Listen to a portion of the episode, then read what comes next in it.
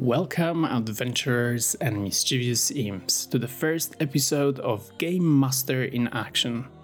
I'm your host, Łukasz, and today we have a special guest. Straight from the underworld, please welcome Balthazar, a demon with a burning curiosity about RPGs. Now, Balthazar, first things first, how did you end up here in the realm of role playing games? Well, I heard you mortals were having a blast rolling dice and pretending to be heroes. Figured I'd drop by and see what all the fuss is about. Fantastic. So let's start with the basics. RPG stands for role playing games. It is an interactive storytelling game where players create and control characters embarking together on epic adventures. You, my demonic friend, could be a fearsome elf, a cunning post apocalyptic scavenger, or even a miner on one of the Saturn's moons. It's like reading a book where you can decide what the next move your favorite character is. And all that in one game? That's crazy. Not exactly. Each role playing game is a different world called role playing game system, taking you on an adventure in a unique setting. Depending on the system you are playing, you are controlling a different character suitable for that world. For example, in Alien, you can be, let's say, a space marine or a scientist. On the other hand, when playing Call of Cthulhu, a private detective or archaeologist will fit perfectly for this setting. Hmm, sounds interesting. Do I have a script or lines that my characters has to say? If so, it's not for me. I, I'm not good with memorizing. No worries. In role playing games, it's entirely up to you how your character behaves, what they say, and how they react to unfolding events. I like the sound of that. So, what do I need to play? A computer or internet? We do not have those in hell. Or maybe a board or some miniatures? No, you don't need any of that. Usually, role playing game meetings, called sessions, take place in person, but it's also possible to play online using a dedicated platform or any other tool for audio calls. The only things that you need are a piece of paper with your character, known as character sheet, and a pencil, and of course, a small group of people to play with. In RPGs, we usually don't use any boards or miniatures, and all of it is happening in our imagination. That makes sense. And where can I find other players? Start by asking your friends if they would like to join you in an epic adventure. You can also look for online groups where other players are looking for players. Quite easy to gather a group, to be honest. Alright, I guess I'll ask Lucifer. He's into board games. For sure, he'll bring some light to the table.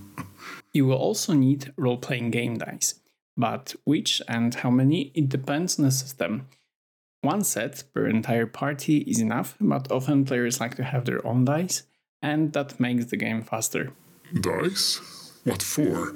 I thought we were going to play role playing games, not poker or something like that. no, not poker dice, RPG dice.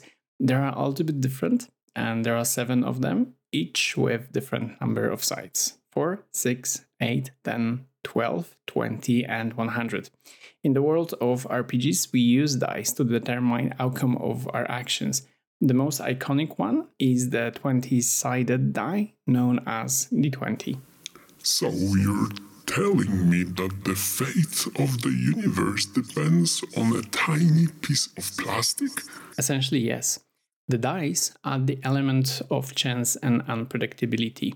You roll to see if you succeeded in actions, like, for example, docking a spaceship, picking a lock, or even convincing a tavern keeper to give you a discount on a room. I like this unpredictability. Tell me more. Well, there is also the Game Master. Uh, Game Master? I thought that's just a fancy title that you gave yourself to feel better. no. When playing role playing games, you are part of a team consisting of players and a game master. So, the game master, or GM, is the narrator of the story. They create the setting, the plot, they control the non player characters, and shape the story based on players' choices. So, I could be a game master and control my own hellish realm? Absolutely. You can unleash all sorts of devilish challenges upon your players, and they will have to use their wits and dice rolls to overcome them. Hmm. Sounds like a plan. right, so how do players win? RPG is not about winning, it's about going through the story. You can do that in a course of one shot session or a series of them creating a campaign. You can think of that as movies or series. One shot session would be a movie where characters start and finish their adventure in one go. And a campaign would be, of course, a series where one episode leads to another. Some campaigns can have even several seasons. That's epic. Several seasons to kill them all. um, one more question. Uh, do I have to dress up as my character? If you want to, but in most cases, your normal outfit is enough. Of course, it all depends on you and the people that you play with. Together, you'll decide what is the best for your session. That's all the time we have for today, folks. Join us. Wait, wait, wait, wait, wait. Not, not so fast. So, by listening to your podcast, I'll be getting scenarios that I can use for my own sessions, right? Exactly. Scenarios that you can use and adapt for your needs, and handouts that will make your sessions even more immersive. That's awesome. I really hope you'll burn in hell. Oh, thank you, and thank you for joining me.